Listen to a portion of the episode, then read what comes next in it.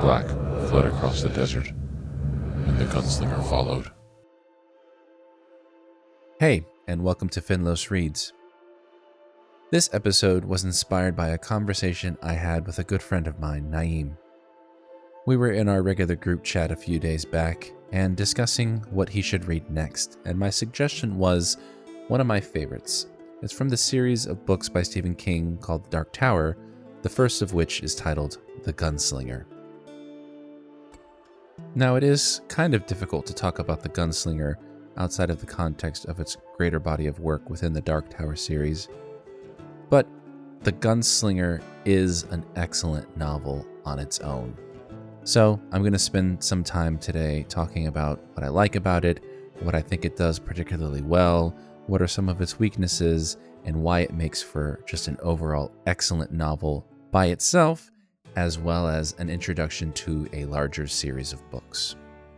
As we were having this conversation, Naeem was also in the midst of listening to a dramatization of The Lord of the Rings, and it's actually appropriate because one of the major inspirations that Stephen King had when writing The Dark Tower, or at least coming up with the ideas for The Dark Tower, was, of course, The Lord of the Rings.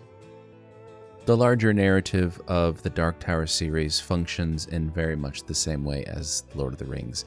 You have a hero on a very long journey from point A to point B to do a very specific task at a very specific place. It's a simple narrative. It's one that is common and it's classic in its archetypes. And of course, that's what makes it function so well is that it's following a structure that we are very familiar with. What's really neat about the Gunslinger is that it takes this very same structure, this point A to point B, very specific and focused goal, and shrinks it down to a single narrative focused on a very limited number of characters What's cool about this is that King is really setting up in the very beginning exactly what this series is about.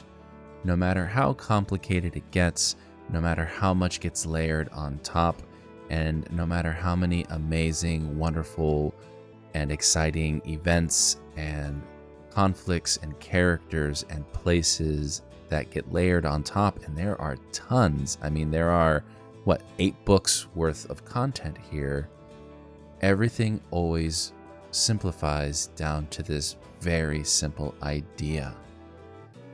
It is the gunslinger, and he has his quest. And that's the story. And for some, that's too simple, and I get that. I think that uh, it's not a hard story or a complex story, and it's certainly not an original story. Like I said, it is Lord of the Rings uh, with a Western slash sci fi twist.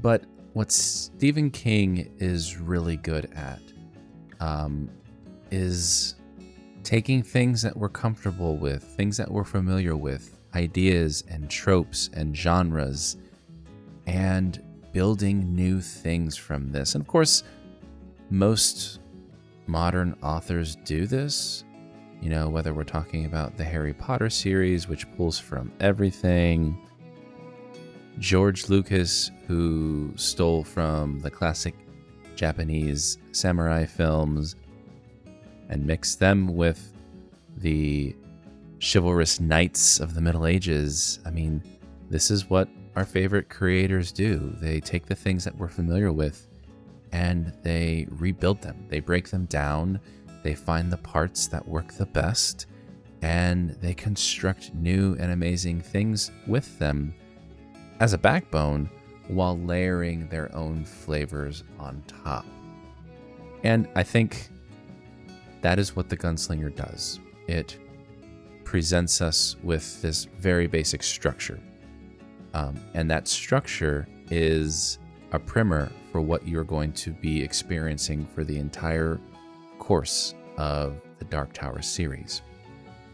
And of course, the further into it you get, some of the waters get fairly muddy. We come to learn that as he's writing, he realizes, hey, why not make all of my books that I've ever written part of this larger meta universe, which is really cool. And I appreciate that Stephen King has managed to find a framework in which all of his books and stories can exist together. I think that is really cool that the monster in it is a component of the Dark Tower, and the human characters from Salem's Lot show up later on in the Dark Tower series. And I'm not going to give too much of, away from the future because if you like these books and I want you to read them. But I'm going to really focus now on what I love about the Dark Tower. Uh, Stephen King wrote a book about writing called On Writing, and he discussed a bit um, and if you've never read this book and you're curious about his writing process or about how he suggests um, that you should go about your own writing practice, I suggest the book. It's it's a really good read. But Stephen King's method for writing fiction is to um, have a character who has a very specific quality or element about them and put them in a very specific place or location and see what happens and press play and basically see how they work themselves out of that situation. And you build your narrative from that sort of tension, that conflict that is inherent in whatever that that that constructed moment is. And I find that really interesting as a writer because, you know, every writing instructor has a different methodology for how they suggest that you go about it, but this seems like a very practical method for me.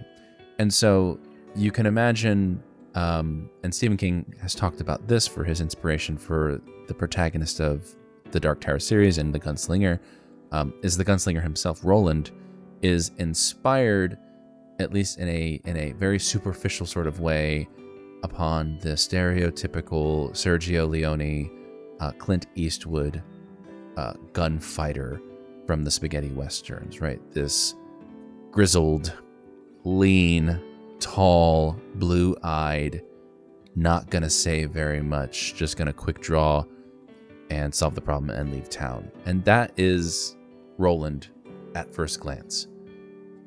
The other source of inspiration for the Gunslinger and really for the Dark Tower series as a whole is the romantic poem Childe Roland to the Dark Tower Came by Robert Browning, which is sort of this farcical account of a character on a quest uh, to the Dark Tower. Um, and so a lot of that is actually found throughout the course of both the Gunslinger and the rest of the Dark Tower books as a whole. Um, so it's interesting to sort of read that poem uh, and combine it with the image of Clint Eastwood, and that is your Roland. What happens when you take that guy, that um, Western gunslinger type character and you put him in a different universe where um, the rules of the universe itself are starting to fail, uh, to use uh, King's language, where the world has moved on. And this world, of course, has similarities with our own world. Um, they speak a variation of English. There's pop culture references like Hey Jude from the Beatles. Um, they have references to Christianity. I think they call him the man Jesus. So like it's a, it's a, it's a, it's like the world just next door to ours. But what happens when you take that Clint Eastwood esque gunslinger character and put him in this just different enough world and give him a quest, give him a mission? And that is the gunslinger. And it's a really interesting way of going about exploring a character because when we first meet Roland, the gunslinger, he doesn't say much. He is in the desert. He is pursuing the man in black and he needs to rest. And he happens upon this hut in the middle of nowhere. And we know he is dangerous. Um, we know that this man who he encounters knows that he's dangerous.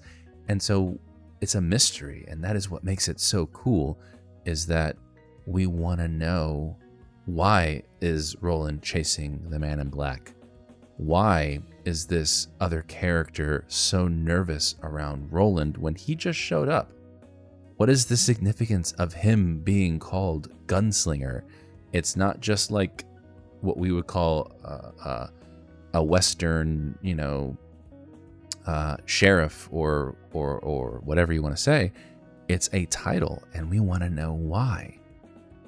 And that is where Stephen King shines because right then the book transitions to flashback, and we get to see why people are nervous around Roland.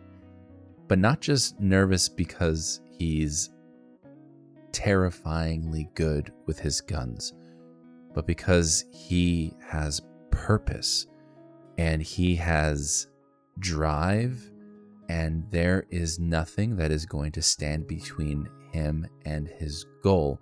And if that's your character, then this story becomes what are the barriers that are going to come between him and the goal? And what are the links to which this person is going to go through to knock down those barriers to get to his goal? And that is exciting. That is an incredibly powerful way of telling a story.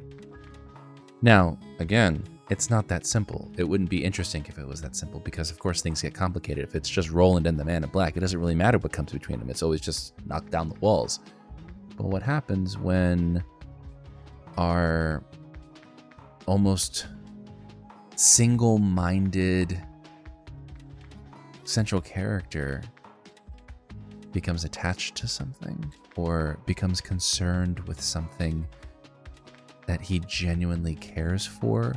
so that now his desire becomes complicated because now it's just not me and the pursuit. Now it's me and the pursuit with somebody else.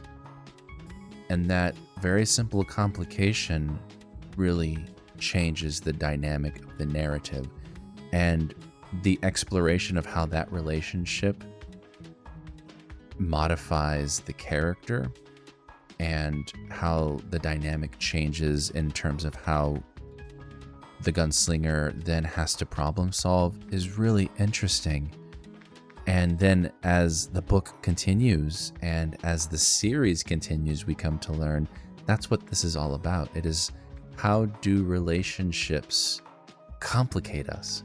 Because life is simple if we live for a purpose and that's it like that's easy um, and so that is what i really think stephen king does so well to get back to my initial point of this and what makes the gunslinger such a great sampling of what the series is about but just as a great novel and as a great piece of writing is that stephen king understands that relationships complicate us and the need to exist outside of our own personal frame of reference makes us better people.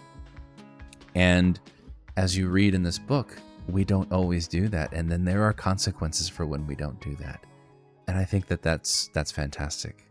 I think that that is such a powerful tool and such a powerful thing to gain from such a simple story. It is a truly simple story, but one that is um, ripe with with with that exploration of personal growth and um, discovery of who we are by means of how we exist with others when for so long we feel like all we've had to exist for was ourselves.